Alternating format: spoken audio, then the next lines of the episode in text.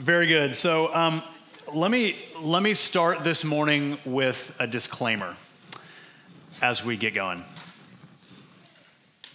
Some weeks more than others, you feel very. I'll use an I statement. Some weeks more than others, I feel more or less equipped to share with you what I'm about to share with you. This particular week feels like one of those that I am bringing nothing but my need in this area. We're, this is a sermon on busyness. I'm not good at this. Busy life, busy heart, very true of this individual up here in front of you. So I'm going to trust that the gospel is stronger, that God's word is stronger than my ability to communicate this or my ability to live this out, and trust that in some way, uh, my weakness and our collective weakness in this area might be something that the Holy Spirit would use even this morning as we're about to launch into all the normal things of life uh, to, to be a strength, to buoy us in ways that we just can't. Um, because there's actually a term now for the feeling that many of us have this feeling of having too much to do and not enough time to do it. This term is time poverty.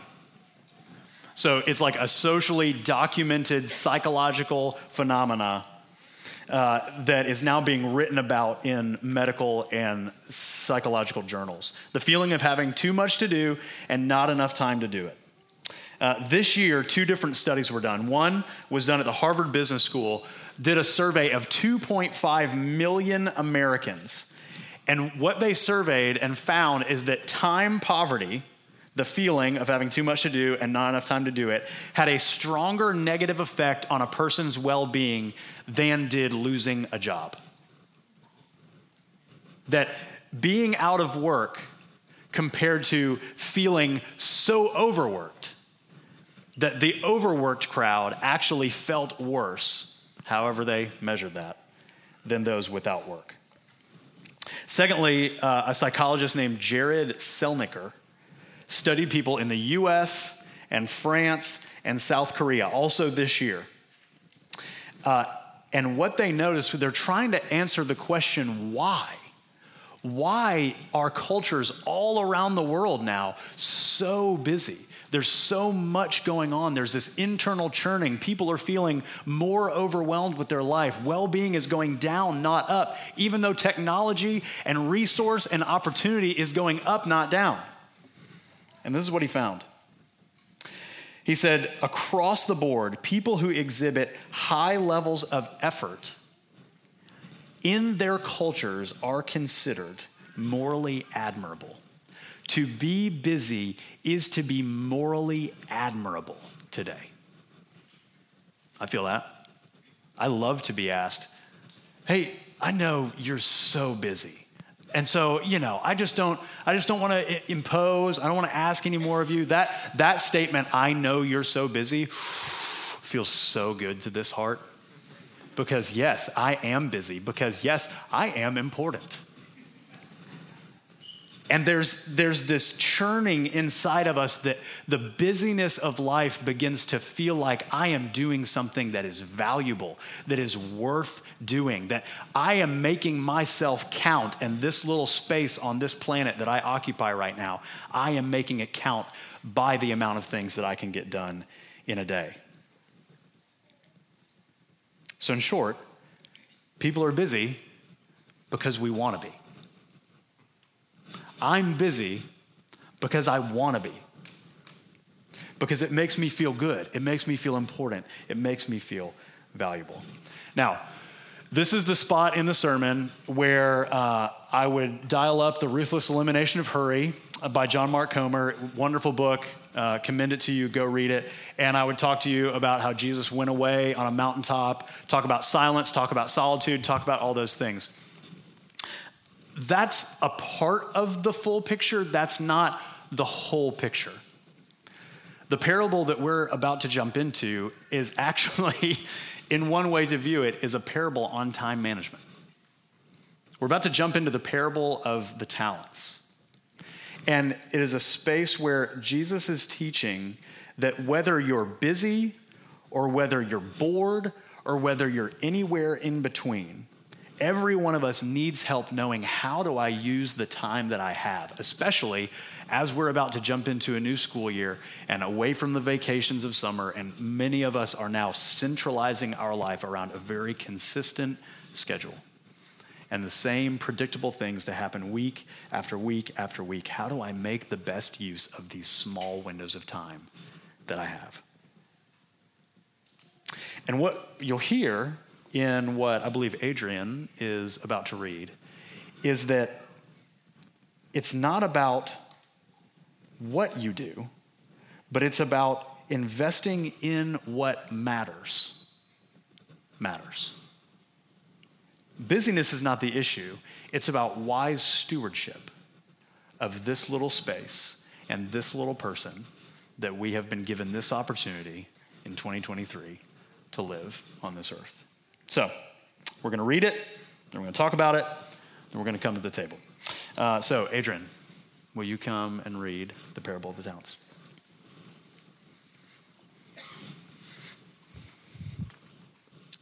Matthew 25, 14 through 30. For it will be like a man going on a journey who called his servants and entrusted them his property. To one he gave five talents, to another two, to another one, to each according to his ability. Then he went away. He who had received the five talents went at once and traded with them, and he made five talents more. So also he who had the two talents made two talents more. But he who had received the one talent went and dug in the ground and hid his master's money. Now, after a long time, the master of those servants came and settled accounts with them. And he who had received the five talents came forward, bringing five talents more, saying, Master, you delivered me five talents. Here, I've made five talents more. His master said to him, Well done, good and faithful servant. You have been faithful over a little, I will set you over much. Enter the joy of your master. And also he who had two talents came forward, saying, Master, you delivered to me two talents. Here I have made two talents more. His master said to him, Well done, good and faithful servant. You have been faithful over a little, I will, I will set you over much. Enter into the joy of your master.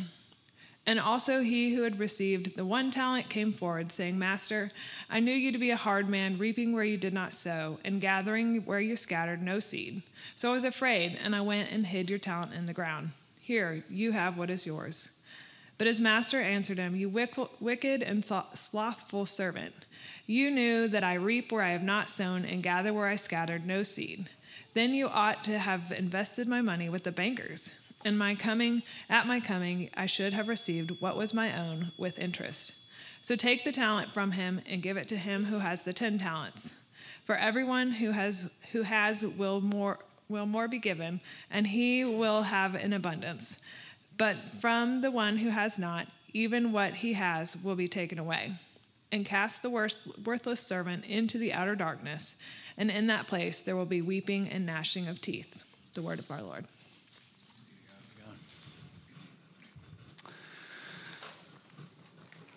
Okay, that's a big one. Let's figure out what we're supposed to do with it. Um, we're in the last week now, and next week are launching into um, a study of Revelation. So buckle up.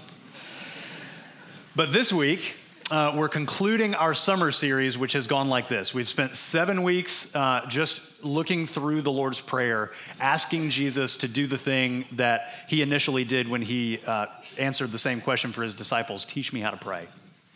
Uh, then, a couple of particularly difficult lines that Jesus says are when he talks about praying and seeking for your kingdom come, your will be done on earth as it is in heaven. So we've been trying to look at what exactly is Jesus talking about when he says, Your kingdom come, your will be done. What am I supposed to pray for? What am I supposed to seek after in Jesus' kingdom? What does that even mean? And so Jesus has been painting this picture using these kingdom parables, these stories, where he says, by way of analogy, I know this is difficult for you to understand. So the kingdom of God is like. The kingdom of God is like or the kingdom of heaven is like. And so here he goes again. What he's described so far is that his kingdom Another way to describe that is his rule and reign, the rule and reign of King Jesus, the ascended Lord of heaven and earth. His reign on earth through his church is a small but growing movement of God's grace, creating a humble, generous, merciful, and just people. And so he's used illustrations and images like mustard seeds and little kids and hidden treasure and giant debts being forgiven, all to illustrate these points. Now, if all those things are true of us, then how are we supposed to live and exist in this world? If he has made and set apart a people for himself, and those doors are wide open for others to come and be a part of his people, what does that then look like for how we spend our time? Do we spend our time distinctly from the way that others might? Is there anything unique about time management according to Jesus? And so he says, the kingdom of heaven is like a man going on a journey and trusting his servants his property. Two things he's not saying, at least. Because one way we might take this is to say, okay, if this is, or if we are his kingdom people, he's set us apart, then what we are to do is just sort of holy huddle together. And uh, sorry, everybody just come together. We're all going to hunker down and we're going to live as non evilly as we can until Jesus comes back or we go to be with him. That's one option. Option two is we're just going to kind of live and let live. We're going to go with the flow in the culture. We're going to assimilate where we can. We're just going to try to blend in and get along.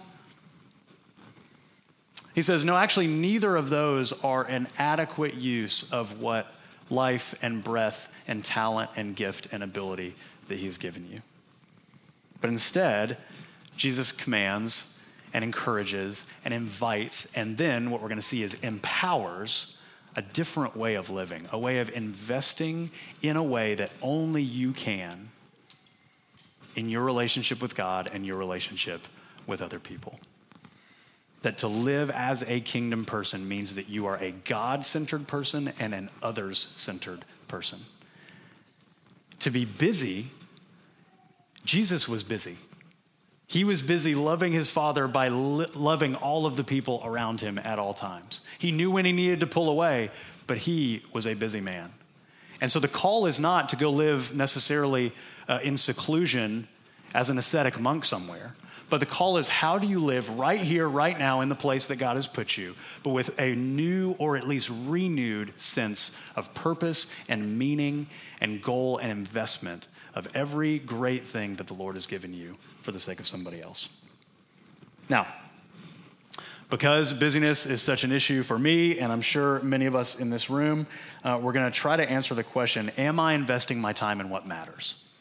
As I head into this new school year, as I head into this new work season, how am I investing my time? Am I unhealthy busy or am I healthy busy? So, uh, Jesus first describes unhealthy busy. He, well, actually, does, he does both at the same time. But the context here is Jesus is teaching as he is about to head out. So, Jesus, these are one of the last few parables, the last few teachings that Jesus gives before he is about to, he knowing this, is about to be crucified, will raise from the dead three days later, and then will ascend to heaven 40 days after that. And so, in a very similar way to like when your boss goes out of town, do you normally work more hard or less hard when your boss goes out of town? Now, everybody knows the when the cat's away, the mice will play kind of scenario. And so Jesus is saying, I, I want to be wary of everyone's natural tendency. When I go away, it's going to be very easy for you to forget that I was even here. And so, how do you continue to live and cultivate a lifestyle as if I'm still real? Because I am. You just can't see me. I will be ascended and ruling over all of heaven and earth. But how do you continue to cultivate a lifestyle that believes more and more that that's actually reality? And so he paints this picture. He says, uh, just before this passage in Matthew 24, he says, he's talking about stewardship, that you have the wicked servant who says to himself, My master's delayed, talking about when the cat's away, the mice will play, and begins to beat his fellow servant and eats and drinks with the drunkards The master of the servant will come on a day that he does not expect, and an hour that he does not expect, and cut him into pieces and put him with the hypocrites. That is strong language. But he's painting this picture of listen, every one of you, when I go away, are going to be tempted to just fold back into your normal way of life. Peter did this. Jesus goes away. Well, it's all over. Guess I'm just going to go back to kind of, you know, sending my line out, throwing my net out, doing my fishing thing. We will all naturally be pulled back into sort of the normal ways of the world. How do we live any kind of differently? So he tells this parable. He tells this story. He says, A man has, uh, it owns a number, a, a large sum of money. Just one talent was somewhere in the neighborhood of 600,000 bucks. Tons of money that this man has. And this guy, in that day and age, it was very common to have servants. These servants were not the slaves, uh, as you may be aware of in our more recent history, but more so, these were men who and women who then worked for this master, who were given particular aspects of his household to then do what the master wished for them to do. So these three ser- servants had a job. And their job was not just keeping their money safe. This was not just meant to be a savings account, this was meant to be an investment. So, like a venture capitalist who's investing in a new business in town, uh, they don't just want the initial investment that they gave back safely to them. They want you to ROI. They want a return on their investment. And so Jesus goes on. Now, uh, this man then leaves, goes on a journey, and trusts his household to these people. Uh, he didn't have E-Trade at the time, so he couldn't like check his app and make sure that his investments are doing okay. He had to entrust it to other people. One servant, he gives five talents. That's somewhere around $3 million. Uh, another servant, he gives two talents. That's like $1.5 million. And then his last servant, he gives one talent which is, like I said, about 600,000. So massive amounts of money, M- potentially more money than these guys have ever seen in their entire lives. And for whatever amount of time he's gone, then he returns. As he returns, he is then, he calls all these servants to himself and says, How'd you do? How'd it go? I hope you invested well. I hope you had fun wheeling and dealing with my stuff. One guy comes to him, says, I took your five, I made it 10. I took your two, I made it four. And then the third guy, he says, I took your one and made it one. Aren't you proud of me? So we just got back from the beach uh, a little over a week ago, and my grandparents have owned this condo in Panama City since I was probably three or four years old. And it would be as if we hired a rental company to rent out our condo for us while we were not there. And at the end of the year, we went back to that rental company and said, Great, hey, how'd we do? And they said, Well, you know, um, we didn't really do much on the whole renting it out part of the thing, but we cleaned that every day. And your place is the most immaculate, beautiful. You could eat off of the kitchen floors. It is amazing. What would your reaction be? That's not what I hired you for. I hired you to take this and to make it into something else, to take this and invest it, not just keep it safe for me. Romans 1 says that this is what we all do with this world that God has given us. Uh, he, Romans 1, Paul describes that we all internally, there's some little part of us that we are born into this world believing that God exists in some kind of way, shape, or form, we believe that there is something other than us that exists in this world. Uh, we see the Grand Canyon. We see the glorious mountains. We see the sunrise and the sunset, and we believe there has to be something more than just me and just what I can see in this world. But then Paul goes on to say that, and what we do with that is we say, oh, wow, this world is so beautiful. And then we take our little chunk and we take all of our chips and we bring them in as tightly as we can. And we shine it up real nice and we shine up our house real nice and we work really hard in our jobs and we shine up our car and we make sure we have a healthy savings account and we take all of this glorious, beautiful, wonderful life that God has given us and we hold it tight and make sure that when we leave, we're going to at least be square. We're at least going to be even with what we brought into it. That our investment predominantly is more about me than it is about anybody else. And he's speaking into that and saying, This is a wasted life.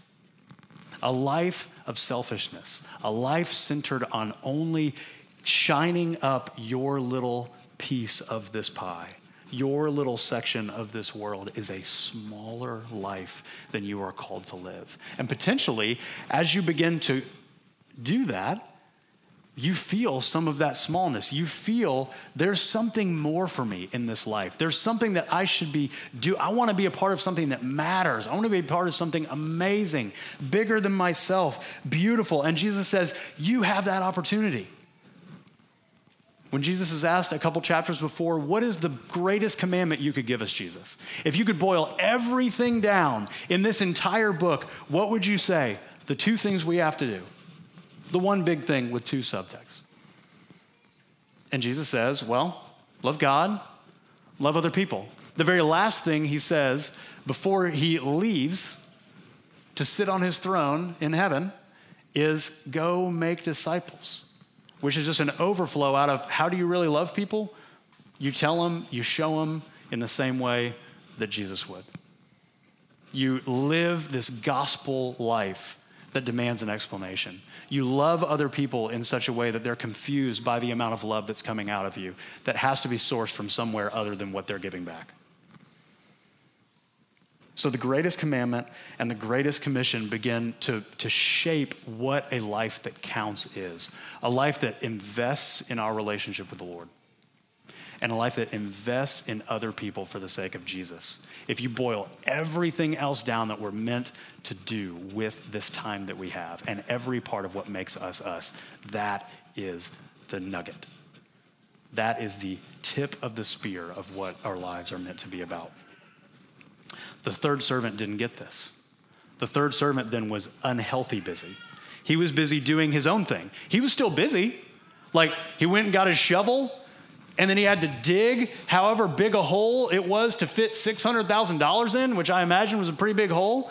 Then he had to walk by that thing every day and make sure that the grass was growing back over it, that nobody would notice it that he had to make sure that his master would be pleased because he had kept it safe. He was busy, he was just busy doing the wrong stuff. Jesus is saying it's possible to be busy and to be busy doing the wrong stuff. Align yourself with the same purpose that I lived, Jesus says. A life with an outward face, a life of love of God and neighbor. Because to do the other may feel at least for a while, like an effective life. But as you begin to look back, you see that there's a much bigger life that you're invited into. Because to be healthy busy is a description of the five talent guy and the two talent guy. Now, here's where we're going to be tempted. I could end the sermon right now. Okay, everybody, go be the five talent guy. Go be the two talent guy. You get back out there and you live it up for Jesus. Go get him. And that would be a moralistic, unattainable message. It would have no power because it would have no gospel. It would have no good news. Romans 1 also goes on to say that the only power that can change an unhurried, uh, sorry, uh, uh, an unhealthy, busy life, the only power that can change us, that can actually open our eyes to see there actually is a God of the universe. There actually is a God that would love me, that I could love other people without fear that I was going to avail all my resources and have nothing to give back. Jesus is the model of healthy busyness. Because to be healthy busy is to invest. That's the image here, is an image of investment. What do we know to be true of investment? Investment is risky. Investment brings with it a possibility that you will not get out what you put in. If you invest in the stock market, you may very well come out a loser and not a winner. And here comes Jesus, modeling this life that he is now describing. He is in the middle of teaching this as he is being the five talent guy, as he's being the 25 talent guy. This is not just a man, this is God who has all resource, who has all beauty, who has all power, who has every talent at his fingertips. And what does he do with it? What could he have done with it? He could have not even come to earth. He could have been totally square up there with Son, Father, Spirit, totally happy in and of themselves. But he said, No, there is more. This world is bigger and it includes my people, and I'm going to go and bring them back because he had an investment that required sacrifice in order to get a return. And the return was us. Because it was a risky investment. He lived an entire life of perfect investment, loving God, loving other people, risking his money, risking his reputation, risking, risking his friends, his family, ultimately, risking his life and what you would expect at the end of his life that like the five talent guy or like the two talent guy he would hear well done that everyone around him would have gotten it and been like you are amazing. I can't believe god would come to earth and save us like this. Yes we worship you. We bow to you. Instead they said you wicked and slothful servant and not only did he hear that from the people that he came to save, like we just read in John 3, he also heard those same words from his father You wicked, slothful servant. The most perfect human being that has ever existed gets to the end of his life, and the one who deserves the commendation from his father the most gets curse. And on the cross, as the curses of God fall on him. He is receiving every bit of the squandering of our life, the cursing of the squandering of our own lives that we should receive. It's as if he's been building this investment account for us. And he invests and he builds. He builds this amazing portfolio that's it's the bull market, not the bear market. Everything's going well. He lives this perfect life. And at the very end of it, he says, Here, I've built it for you. You have everything that you need. Every yes and amen from God your Father is yours. You no longer have to worry what God thinks about you. Here, you can have his well done now. I'll take the curse. You get the blessing. That's the investment I'm willing to make for you.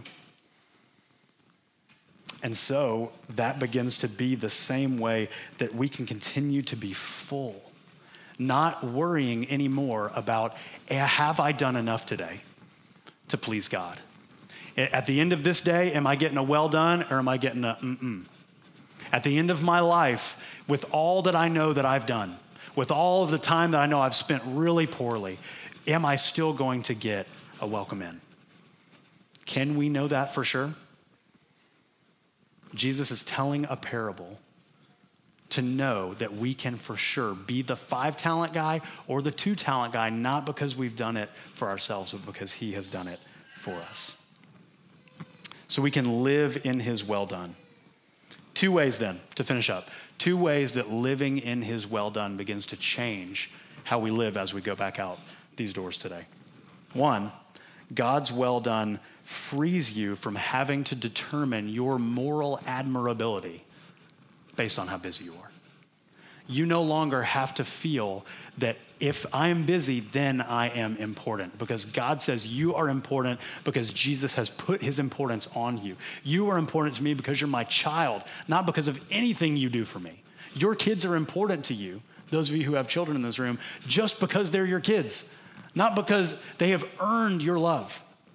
And in the same way, this is what your Father now lavishes over you. And so we no longer have to feel good when someone says, ah, I know you're so busy, and you say, Yeah, I am.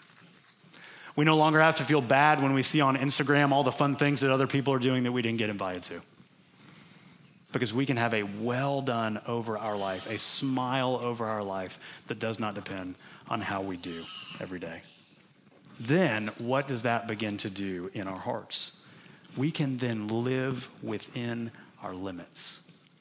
One of my favorite things about this passage is when he says, I gave to the five talent guy according to his ability. I gave to the two talent guy according to his ability. And the one talent guy according to his. God does not expect everything the same from every one of you. He expects you to bring the full you to loving him and loving other people. What does that mean? To bring the full you the full you that's not afraid of having to earn a well done anymore, to be totally open. I am the unhealthy busy guy. I am the one who churns all the time looking for some kind of, when I'm quiet, all I hear is all the failures of my past. All I hear is all the anxiety of my future. Can you calm me? And the Holy Spirit will do it.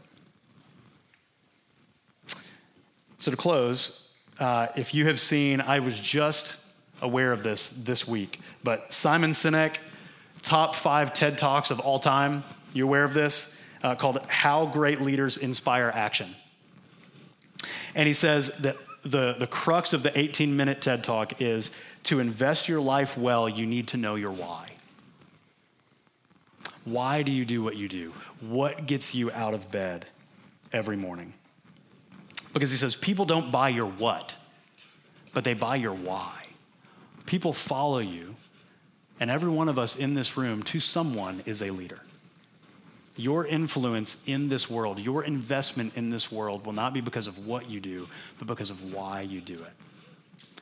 And what we have before us in the table is the why. That the sacrifices of our God are on display here. The investment that Jesus has made for us is demonstrated here.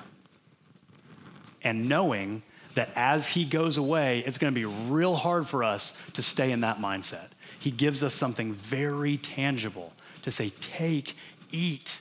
This is my body broken for you. This is my blood shed for you. As often as you eat this, remember that this actually happened. 2,000 years ago, this actually happened. And it not only has impact back then, it has impact for you today. The same well done that was garnered for you 2,000 years ago is still very much sung over you this morning. So, would you come this morning to his table, to all who have come to a place of a poverty of time, where you have said, I do feel overworked. I do feel overwhelmed. I do feel like I have too much to do and not enough time to do it. Here. One of the, the beautiful things about the bodies that God has given us is when we do certain things, it communicates certain things to our brain. And so the ability to come and kneel here is this opportunity to submit. And not only submit, but to relax in his love and to be fed this is God coming towards you as one more illustration of you do nothing in this relationship with Him. He is all in to you. And the invitation there is only to work in response to what He's already done and not to give any more than what He has given for you.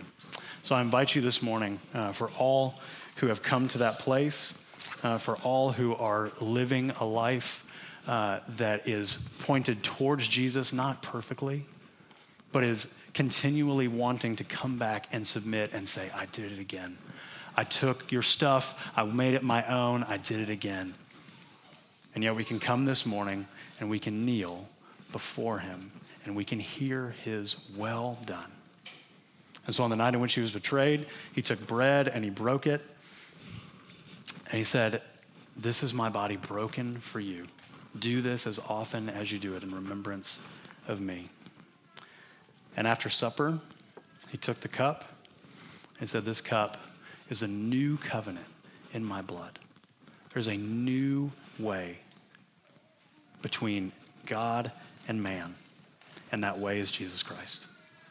And so come and drink deeply of that reality, and would He more and more convince us that as real as this bread and juice is, so real is His love lavished over us. Let's pray.